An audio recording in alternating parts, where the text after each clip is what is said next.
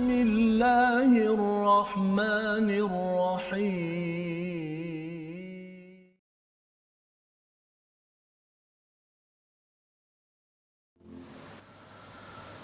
أعوذ بالله من الشيطان الرجيم.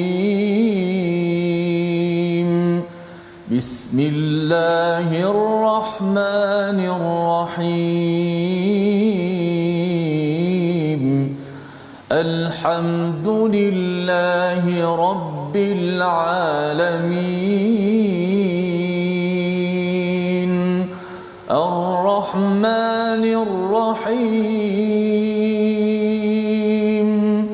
مالك يوم الدين. إياك نعبد وإياك نستعين. اهدنا الصراط المستقيم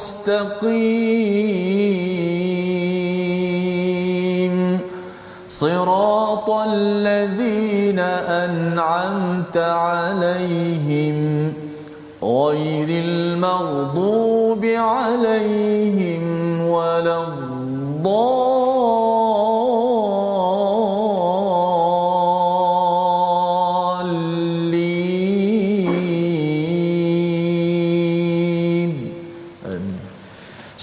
warahmatullahi wabarakatuh. Alhamdulillah wassalatu wassalamu ala Rasulillah wa ala alihi wa man wala syada la ilaha illallah syada Muhammadan abduhu wa rasuluhu. Allahumma salli ala sayidina Muhammad wa ala alihi wa sahbihi ajma'in. Amma ba'd. Apa khabar tuan-tuan dan puan yang dirahmati Allah sekalian? Kita bertemu dalam My Quran Time baca faham amal pada hari Jumaat penuh barakah pada hari ini.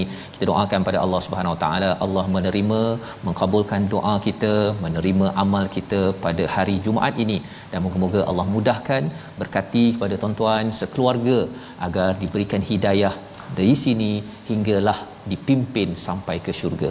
Pada hari ini kita akan mendalami kepada halaman 242 bersama Ustaz Tirmizi Ali. Apa khabar Ustaz? Baik, Ustaz Fas. Alhamdulillah. Alhamdulillah, Allah Ustaz, Fas. Alhamdulillah. Macam mana ya. Ustaz Surah Yusuf setakat ni? Alhamdulillah Ustaz ya dia uh, setiap babaknya itu memang mendebarkan sebenarnya ya dan dia uh, dia seperti movie ya satu hmm. filem tu dia memang mencengkam hati dan perasaan dan saya yakin pada tuan-tuan yang berada di rumah juga yang sudah banyak kali membaca surah Yusuf surah Duha. Ad-Duha adalah surah pengurusan stres dalam hidup kita versi kecil ya. Dan surah Yusuf ini adalah pengurusan stres ataupun cabaran ujian yang melanda pada skala yang lebih besar yang harapnya kita sudah pun mendapat serba sedikit manfaat ibrah pelajaran daripada daripada surah ini. Kita hari ini Ustaz ya kita ya. nak membaca hmm. daripada uh, halaman 242 kita nak lihat dahulu apakah sinopsis ringkasan pada hari ini. Bermula daripada ayat 53 kita akan menyambung kepada uh, perkataan yang dikaitkan dengan isteri kepada Al-Aziz iaitu Zulaikha iaitu nafsu yang mengajak kepada keburukan dan apakah hakikat kebaikan yang dibuat oleh seseorang manusia. Dan terusnya pada ayat 54 hingga 57 bagaimana selepas itu Nabi Yusuf dipanggil oleh Al-Malik oleh raja pada waktu itu sebagai dan dilantik sebagai menteri keuangan ataupun yang menjaga khazanah bagi bumi Mesir pada waktu itu dan kemudian diteruskan pada ayat 58 anak-anak Nabi Yakub ya mendapatkan bantuan ketika musim kemarau daripada pemerintah baru iaitu Nabi Yusuf. Dan Nabi Yusuf sebagai pemerintah pada waktu itu membuat satu permintaan kepada kepada abang-abang yang datang yang masih lagi tidak mengenali kepada Nabi Yusuf. Dan ayat 63 rundingan anak Nabi Yakub ya kembali ke ke Syam untuk mendapatkan Bunyamin untuk dibawa semula ke Mesir. Dan adakah ia dibenarkan kita akan baca bersama daripada ayat 53 hingga 58 dahulu. Kita mulakan dengan doa ringkas kita. Subhanakala ilmalana illa ma 'allamtana innaka antal alimul hakim. Rabbi zidni ilma. Jemput tuan-tuan untuk share di Facebook dulu untuk pastikan rakan-rakan kita tahu hari ini hari Jumaat hari kita akan berbincang tentang kisah Nabi Yusuf diangkat bertanggungjawab take charge dalam kerajaan Mesir silakan ustaz Baik, terima kasih Fadil Fazrul, penonton-penonton sahabat-sahabat Al-Quran. Uh, teruskan share My Quran Time baca faham amal biar uh, sahabat-sahabat kita di luar sana semua dapat bersama-sama dengan Al-Quran kerana kita berada pada tempat yang sangat uh, uh, betul ataupun masa yang sangat betul kita tengah menghadapi situasi pandemik ujian yang sangat besar Ha, tetapi surah inilah yang mengajar kepada kita bagaimana kita nak menghadapi ujian demi ujian. Babak seterusnya sudah pastilah uh, graf hidup Nabi Allah Yusuf sedang meningkat naik. Kita nak baca daripada ayat ke 53 hingga ayat 58. 58. A'udzubillahi minasyaitanir وما أبرئ نفسي إن النفس لأمارة بالسوء إلا ما رحم ربي. إن ربي غفور رحيم.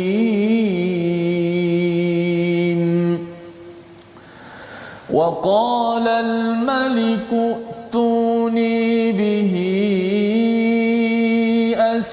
أستخلصه لنفسي. فلما كلمه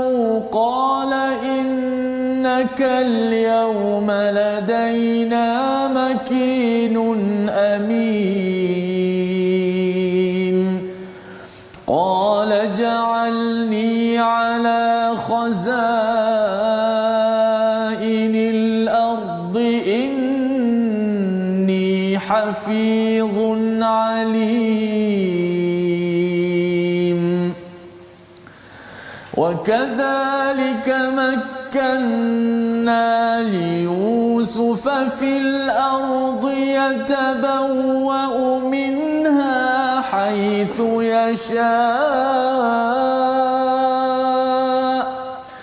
وكذلك مكنا ليوسف في الأرض يتبوأ منها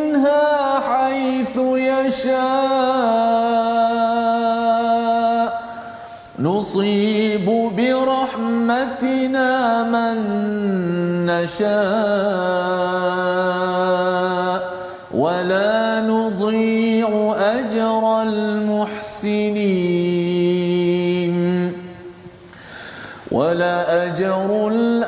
الآخرة خير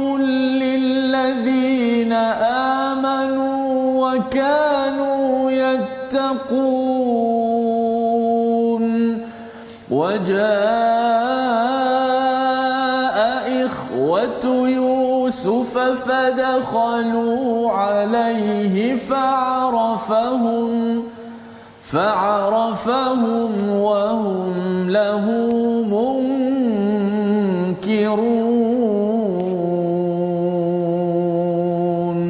صدق الله العظيم Astagfirullahalazim kita bacaan daripada ayat 53 hingga 58 menyambung kepada kisah kita masuk kepada juz yang baru Ustaz ya. ya. Juz 13 oh. ya. Ha, ini adalah satu juz baru mm-hmm. uh, semangat baru kesedaran baru. Dan inilah kesedaran baru yang dibawakan yang dinyatakan oleh Zulaiha isteri kepada Al-Aziz pada ayat 53 menurut As-Sa'di salah seorang ulama tafsir perkataan ini daripada Zulaiha ya. Kalau semalam kita bincang wa annallaha la yahdi kaidal khainin Allah tidak memberi hidayah kepada orang yang membuat perancangan strategi untuk berkhianat Tuan-tuan, kalau ada pihak-pihak yang sedang berkhianat untuk memusnahkan negara kerana kehendak diri sendiri ataupun kehendak kumpulan tertentu, Allah tidak akan beri hidayah walaupun dia meminta hidayah pada setiap kali solat. Malah malah kalau Allah beri hidayah, orang ini akan digagalkan sebagaimana gagalnya abang-abang Nabi Yusuf yang kita akan lihat babaknya pada pada juz baru ini juga kepada isteri Al-Aziz Imratul Aziz apabila beliau nak buat keburukan gagal terbongkar kisahnya maka beliau menyatakan wama ubarri'un nafsi dan aku tidak mengatakan diriku bebas daripada kesalahan kerana sesungguhnya nafsu itu selalu mendorong ke arah kejahatan kecuali yang diberi rahmat oleh Tuhanku.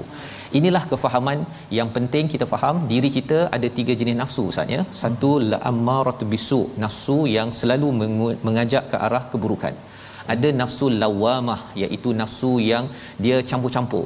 Dia buat baik, buat buruk. Bila dia buat buruk itu bila dah habis dia akan marah balik pada diri dia. Itu nafsu lawamah okay. dan satu lagi nafsu yang dinamakan sebagai nafsu mutmainnah yang sentiasa buat baik dan sentiasa jaga diri untuk berada pada pada kebaikan. Ini jenis tiga jenis diri nafs diri kita ustaz ya.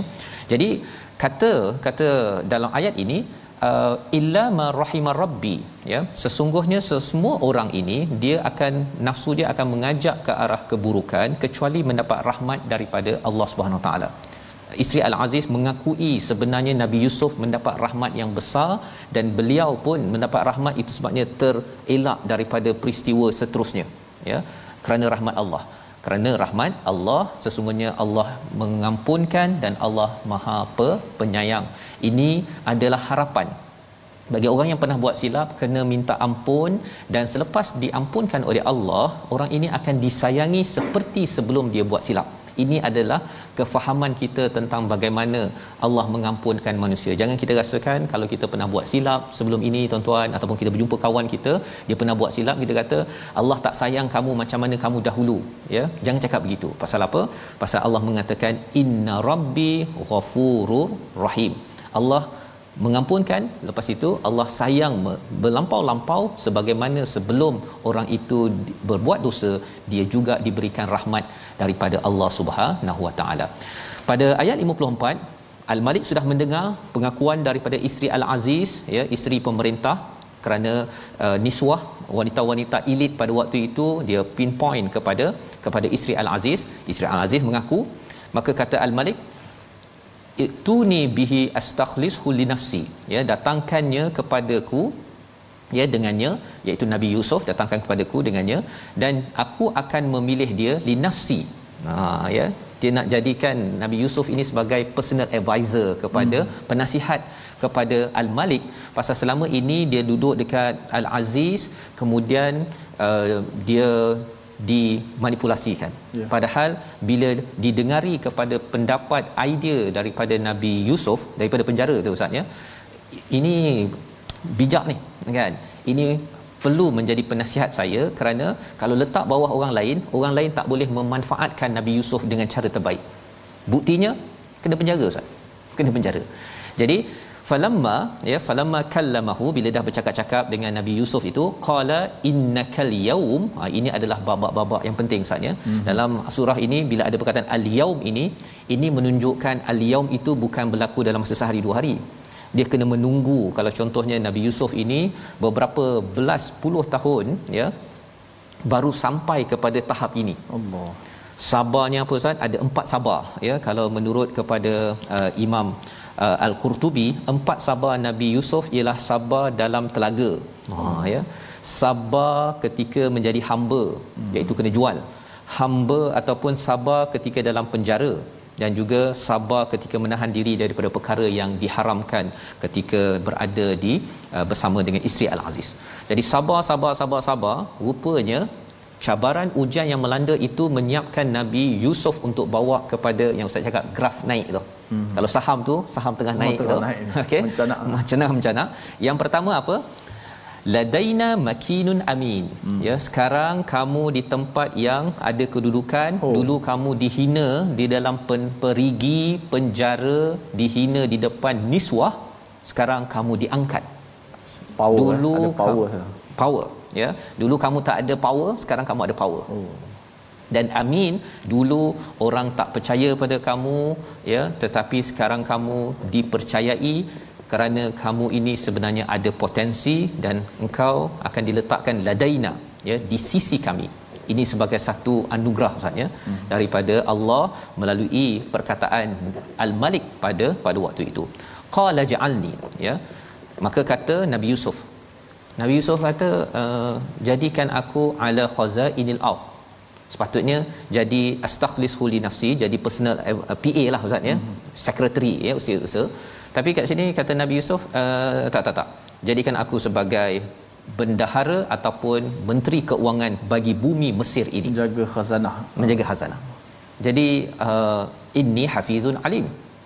Sesungguhnya aku ini adalah orang yang menjaga dan orang yang mengetahui di sini perbincangan ulama banyak ustaz ya untuk maklumat iaitu bila dah diberikan jawatan itu Nabi Yusuf tak ada. Dulu Nabi Yusuf ni jenis yang senyap ya. Adik kena buli selalu kan senyap apa sebagainya.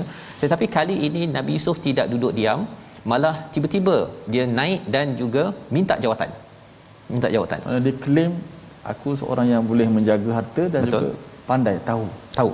Ada ilmu menguruskan keuangan ekonomi bagi bumi Mesir ini dan aku ini jenis orang yang menjaga betul-betul menjaga amanah yang yang ada. Ada kemampuan itu. Jadi mengapa Nabi Yusuf bangkit? Kerana di sini nanti kita akan sambung pada ayat 56 nak minta ustaz baca sekali lagi. Dia punya clue dia dekat mana? Dekat perkataan al-muhsinin ustaz. Oh okey. Ha kita baca sama ustaz. Baik Allah. Akbar. Insyaallah Baik kita nak baca ayat 56 uh, eh, meneruskan lagi bagaimana Allah menyusun susunan hidup Nabi Allah uh, Yusuf alaihi salam. Ayat 56. Alhamdulillah masyaallah. Wa kadzalika makkanna li Yusuf fi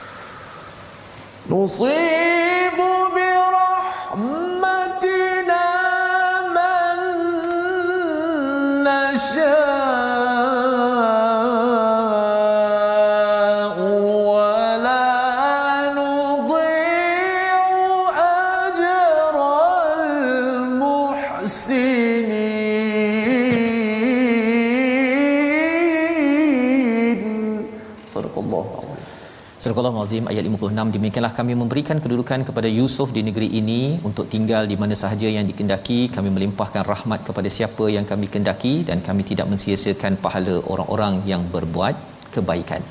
Inilah jawapan menceritakan tentang babak seterusnya. Wa kadzalika makkanna li yusufa fil ard.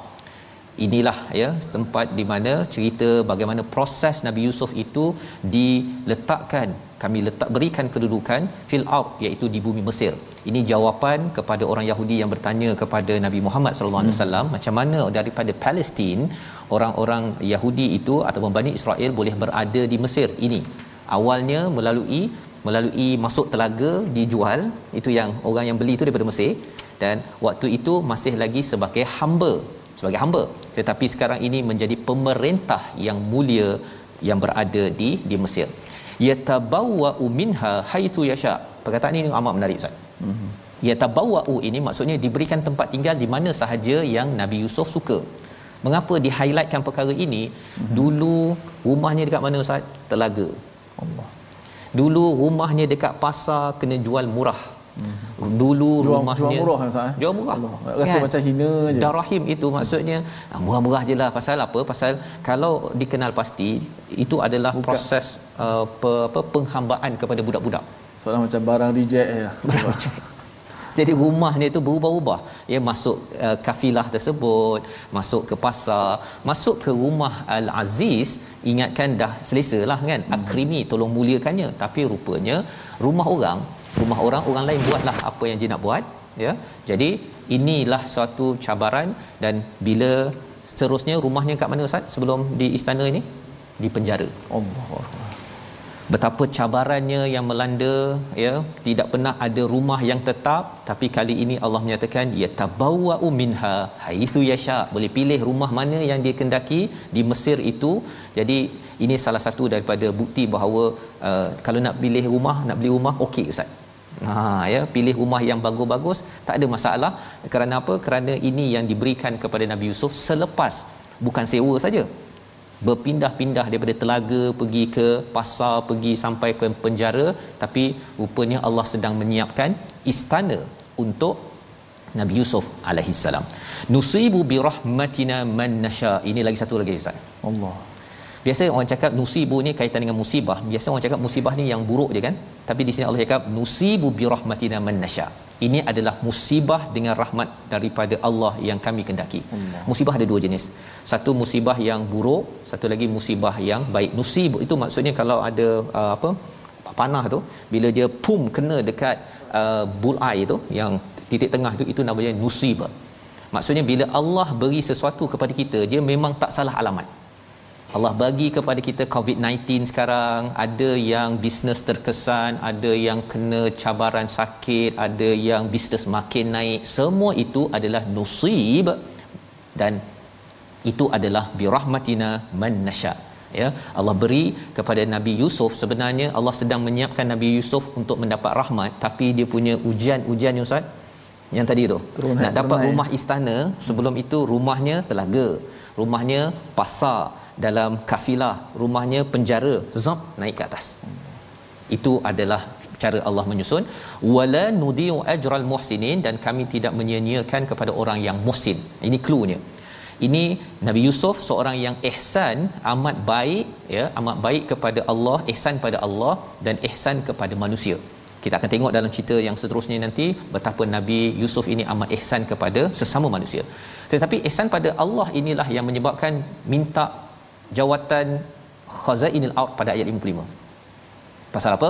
Pasal Nabi Yusuf melihat kepada pelbagai khianat-khianat yang dibuat oleh orang-orang sebelum ini termasuklah wanita-wanita Mesir, termasuklah pemimpin-pemimpin politik di Mesir pada waktu ini, kalau mereka memerintah Mesir terus, habis Mesir hancur ekonominya kerana apa? Mereka khianat pada pada tugas mereka. Jadi Nabi Yusuf kata, daripada mereka ni khianat, ya baiklah aku dah tahu dah mimpi ini cara nak menguruskan ekonomi dah tahu dah teori-teori dia baik aku yang datang take charge untuk menguruskan Mesir ini dengan bantuan daripada Allah Subhanahu Wa Taala. Nabi Yusuf melihat kepincangan berlaku dalam Betul. suasana ketika itu dan sebab tu dia claim bahawa dia boleh boleh laksanakan. Pasal dia cakap pada uh, ihsan pada Allah, ya Allah engkau dah bagi aku macam-macam, kalau aku ni duduk humble, duduk tak apalah, tak payahlah jadi pemimpin, tak payahlah cakap pada orang ramai duduk jelah, yang tak payah tegur-tegur. Sebenarnya answerable, beliau kena jawab di depan Allah, kamu diberikan ilmu, diberikan kemampuan berbanding dengan orang-orang yang rosak menguruskan negara ini. Maka Nabi Yusuf bangkit dan meminta jawatan tersebut. Jadi apakah lagi yang Allah nyatakan? Allah dah bagi rumah, Allah dah naikkan pangkat, tapi Allah cakap wala ajrul akhirah khairul lil ladzina amanu wa kanu yattaqun.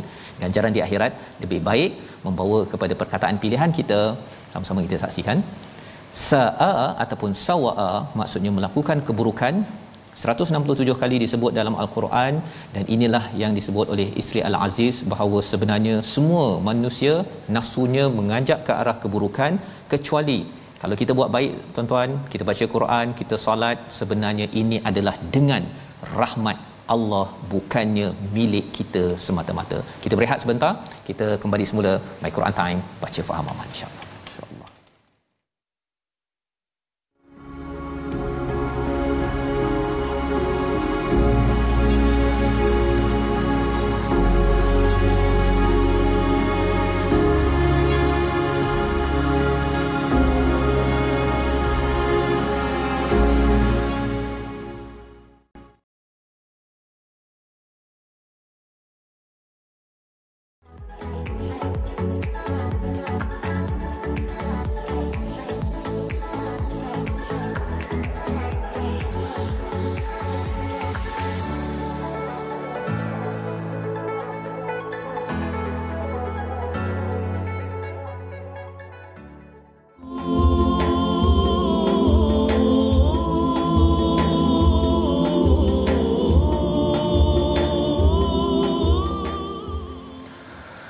فصبر جميل فصبر جميل فصبر جميل والله المستعان على ما تصفون sabar itu indah sabar itu cantik dan Allah lah tempat kita memohon pertolongan. Alhamdulillah uh, penonton-penonton sahabat-sahabat Al-Quran kerana terus uh, istiqamah setia dalam My Quran Time baca faham amal. Inilah tema yang diangkat uh, dalam surah Yusuf. Sabar yang disebut berulang kali dalam surah Yusuf ini tetapi Allah gambarkan sabar itu indah. Sedangkan sabar itu dari sudut definisinya menahan sesuatu yang sukar, yang susah. Memang dia adalah sukar di permulaan, di awalnya susah tapi di endingnya ataupun di ujungnya di hujungnya akan mendapat kebahagiaan dan kebaikan. Jom sama-sama kita sabar dalam kehidupan kita bagaimana Allah Taala susun hidup Nabi Allah Yusuf alaihissalam sehingga sekarang ni maksudnya babak graf Nabi Yusuf makin naik makin naik makin naik masya-Allah. Tajwid sikit pada hari ini kita nak uh, melihat uh, ulang kaji yang juga yang semalam berkenaan dengan istilah-istilah harakat-harakat. Uh, bacaan al-Quran ni bila panjangnya dia ada apa istilah-istilah dia ada dua harakat, ada empat harakat, ada lima harakat, ada enam harakat. Maka kita nak mengenal istilah-istilah. Ha, setengah orang tak pakai istilah. Ha, dia cukup dah dua harakat. Berapa, berapa harakat Ustaz? Empat. Ha, tengok pada slide ni. Okey. Harakat adalah ukuran panjang bagi nada suara ketika melafazkan bacaan. Yang mana istilah harakat, hukumat terbagi pada lima bahagian. Ha, dua harakat dalam istilah uh, tajwid uh, bacaan dua harakat disebut sebagai qasr. Itu merujuk pada dua harakat. Ha, kalau kita sembahyang qasar kan sembahyang apa jamak sembahyang jamak qasar qasar dalam sembahyang merujuk kepada dua rakaat. Ha, itu bukan dua harakat. Itu merujuk qasar pada memendekkan merujuk kepada dua rakaat. Adapun dalam tajwid qasar juga dipakai istilahnya tapi merujuk kepada dua harakat. Macam kita baca ma'asli. Qala Yusuf. Ah itu dua harakat. Yu yu tu dua harakat saja. Okey uh, seterusnya um, uh, untuk tiga harakat kalau tiga harakat disebut sebagai fuwaiku fuwaiku qasr fuwaikul qasr. Uh, fuwai ini kalau ikut dalam bahasa Arab masuk dia uh, sikit lagi. Uh, so qasru dua tambah sikit lagi. Fuwai uh, fuwai fuwai qasr maksud dia merujuk kepada tiga harakat. Uh, mungkin jarang kita dengar istilah ni. Uh, untuk istilah bagi empat harakat pula disebut sebagai tawassut. Tawassut pertengahan. Sebab antara 2, 3, 4, 5, 6 tu ada yang ada bilangan harakat tu. Tawassut tu duduk duduk di tengah-tengah sekali. Ha, empat harakat tu duduk pada bilangan yang di tengah sekali maka diistilahkan empat harakat tu sebagai tawassut. Adapun lima harakat eh, disebut sebagai fuwaikut tawassut. Ha, sama macam tadi. Ha, maksud dia kalau empat harakat tawassut, lima tambah sikit lagi jadi fawaikut tawassut Ha, ada pun enam harakat disebut sebagai isba' ini baca apa ni? Panjang dalam al-Quran lah. Ada enam harakat disebut sebagai isba' ataupun disebut sebagai uh, sebagai disebut sebagai mat. Uh, itu bacaan enam harakat. Itu hanya istilah saja. Jangan kita rasa oh pening tak pernah dengar istilah ni. Tak apa. Yang penting kita tahu berapa harakat yang kita baca tu. Mana panjang dua harakat mana yang empat mana yang lima uh, mana yang enam harakat. So hari ini dapat istilah baru fuwaiku uh, fuwaiku tu uh, tambah sikit tambah sikit. Kalau orang Terengganu dia disebut tu fuwai fuwai ha ah ha, puai. oh puai. Ha oh, sikit kalau sikit tu dia istilah pada sikit sikit sikit puai. Apa maksud sikit. Oh. Setengah anu ni mendahului juga. Ha, tapi kebetulan lah. Ha, maknanya itu istilah-istilah sat dalam dalam pengiraan mat lepas ni kita akan pergi satu demi satu berkenaan dengan tempo bacaan. Quran dia ada tempo dia sendiri. Dia tak sama dengan qasidah, dia tak sama dengan lain. Dia ada tempo, disiplin dia sendiri, panjang pendek baca Quran. Okay, terima kasih ucapkan pada Ustaz Tirmizi yang menjelaskan tadi tentang uh, mat Ustaz ya. ya. Kita akan pergi satu persatu dan kaedahnya untuk sama-sama kita uh, tidak sekadar mengikut naluri kita perasaan saja Ustaz ya. ya. Dia ada disiplin yang tersendiri, Betul. ada ilmu dan inilah yang diangkat di dalam surah Yusuf ini juga bahawa ilmu penting Ustaz ya. Hmm. Dengan ilmu maka Nabi Yusuf itu diangkat makinun amin ya. Tapi kalau ikut perasaan sahaja seperti abang-abang Nabi Yusuf itulah uh, yang berlaku kepada Imratul Aziz Zulaiha maka itu yang menghancurkan kehidupan seseorang. Dan sebentar tadi kita sudah pun membaca daripada ayat 53 hingga ayat 58 di mana babak Nabi Yusuf diangkat ya. Makinun amin maksudnya diberikan uh, tempat yang tinggi jawatan dan amin ada kaitan dengan kepercayaan ada kaitan dengan aman Ustaz ya. Mm-hmm. Pasal selama ni tak aman pun hidupnya ya di telaga tak aman, kemudian di pasar, kemudian di istana, di penjara tak aman, tapi kali ini Allah angkat angkat sebenar-benarnya dengan keamanan. Tak ada dah musuh uh, dalam kehidupannya kerana apa? Kerana dulu dia telah dimusuhi abang, dimusuhi oleh uh, di dalam isteri Al-Aziz itu sendiri dan juga sampai masuk ke dalam penjara.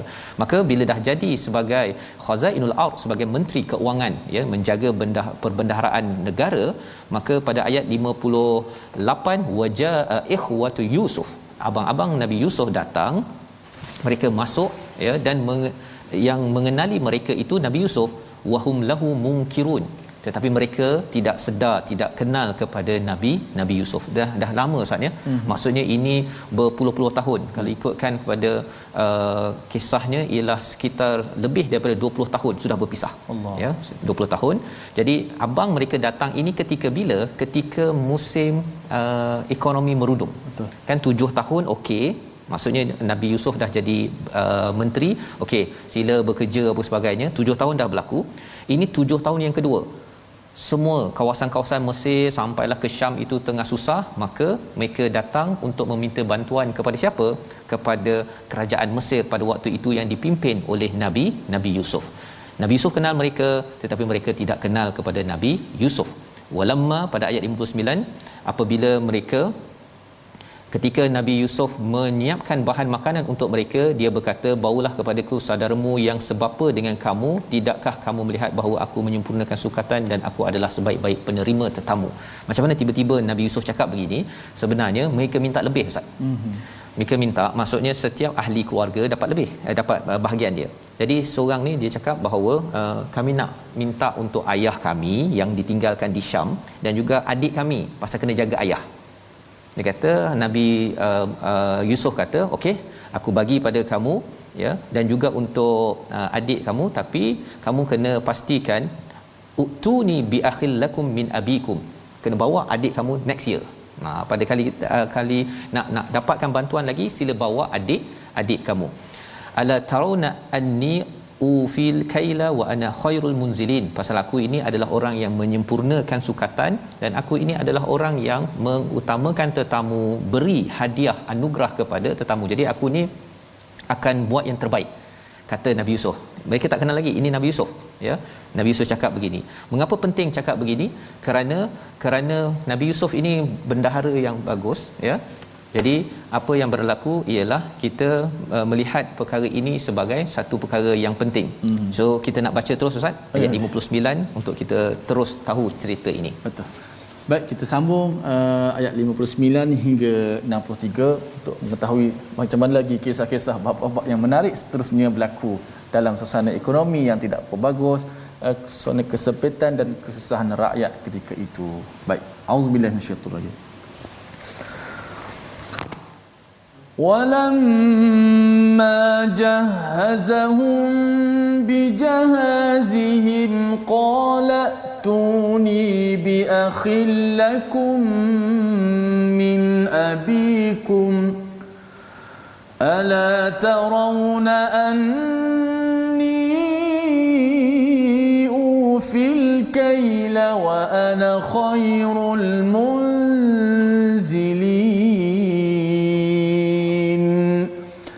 فإن لم تأتوني به فلا كيل لكم عندي ولا تقربون.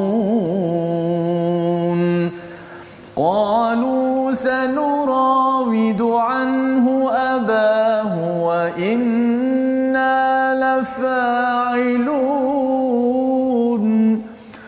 وقال لفتيانه جعلوا بضاعتهم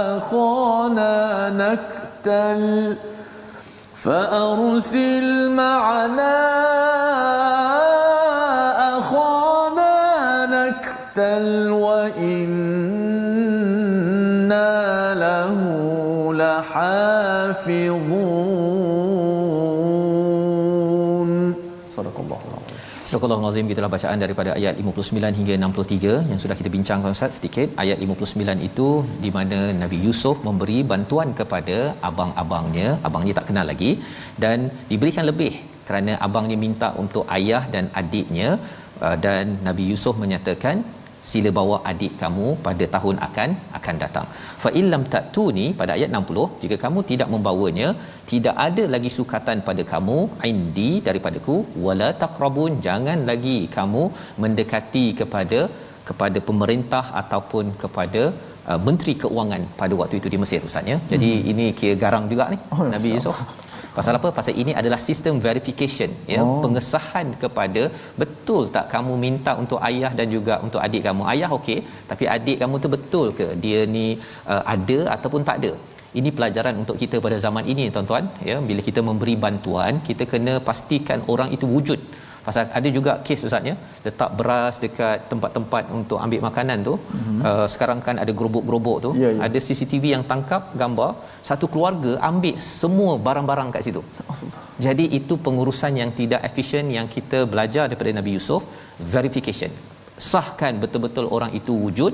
Lebih daripada itu ada strategi sebenarnya kerana Nabi Yusuf kenal ini abang-abangnya dan dia nak kembali bertemu dengan ahli keluarganya. Jadi pada ayat yang ke-61 qalu kata mereka abang-abang Nabi Yusuf kata sanurawidu anhu. Kami akan pujuknya iaitu Nabi Yakub abahu wa inna lafa'ilun. Kami akan lakukannya ya. Ini janji mereka maka kata kata Nabi Yusuf kepada pembantunya pada ayat 62 itu uh, letakkan barang-barang yang mereka letakkan tadi uh, ke dalam karung mereka agar mereka dapat kenal dan kembali semula ke ke Mesir. Apa ceritanya? Bila mereka nak dapat bantuan Ustaz ya, mm-hmm. kira uh, subsidi bantuan ketika musim kemarau ataupun musim ekonomi merudum syaratnya mereka nak dapat bantuan tak boleh ambil bantuan free percuma begitu saja. Mm-hmm. mereka kena bawa dia punya barang tukaran. Oh dia sistem barter lah. Sistem barter mm-hmm. ya barang tukaran. Uh, banyak sikit itu terpulang tetapi yang pentingnya pasal nanti kali kedua mereka akan bawa benda yang amat tidak berharga ya. Pasal dah tak ada lain. Tapi pemerintah maksudnya Nabi Yusuf menggunakan kaedah mesti bawa sesuatu mesti tukaran. Pasal apa? Kalau tidak ustaz siapa-siapa boleh minta hmm. ya dan apatah lagi kalau tidak ada pengesahan uh, dan tidak ada tukaran kadang-kadang orang tu dia mungkin kat rumah ada uh, kereta tiga biji contohnya. Kadang-kadang kat rumah dia ada perabot yang cantik-cantik tapi dia kata saya sebenarnya T20 yang hilang dan tak ada duit. Ha kan? Dan dia boleh minta bantuan sampai 5 10 ribu. Dan orang pun bantu nah 5 ringgit 10 ringgit. Orang derma kesian tengah cerita je. Mm-hmm. tapi kat rumah dalam akaun dia ada ada sesuatu yang berharga yang boleh dia sumbangkan untuk membina. Ataupun mungkin juga kalau dalam konteks sekarang ini kemahiran dia. Yeah. boleh ditukarkan berbanding bagi 5000 bagi 500 percuma huha dan saya boleh minta lagi pada masa akan akan datang. Maka ayat 63 itu menceritakan apakah yang dibuat oleh abang-abang Nabi Yusuf. Kita baca sekali lagi ustaz ayat 63 untuk kita melihat bagaimana kesungguhan abang Nabi Yusuf yang mendebarkan. Silakan. Baik masya-Allah. Ah, ada ada satu komen daripada uh, sahabat kita dia kata apa? Uh, sahabat itu indah Kemudian buktinya sabar itu indah walaupun penat di awalnya. Buktinya surah Yusuf lah. Ya, ya. Yusuf sendiri itu buktinya oh memang indah sungguh lah dia punya ceritanya. Baik kita nak baca ayat 63 ayat terakhir. Oh masya Allah. Rasa saya sekejap sangat Ustaz. Tak cukup masa. Tak apa kita baca ayat 63. Kita baca dahulu.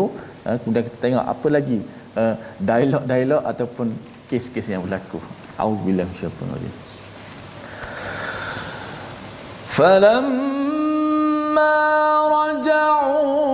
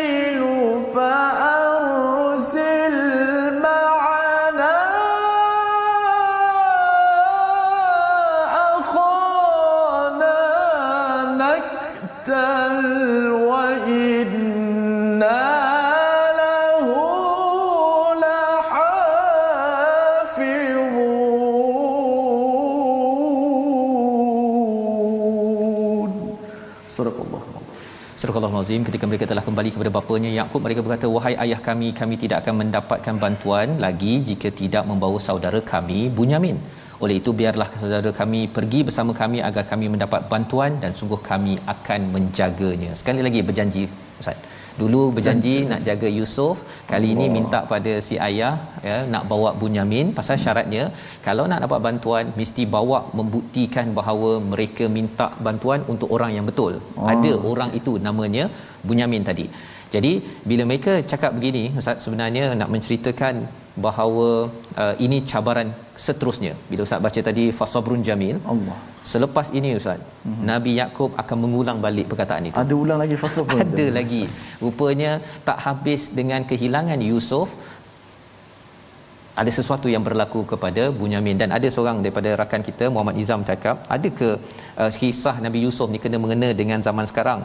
Mana ada orang yang kena uji sampai uh, standard Nabi Yusuf?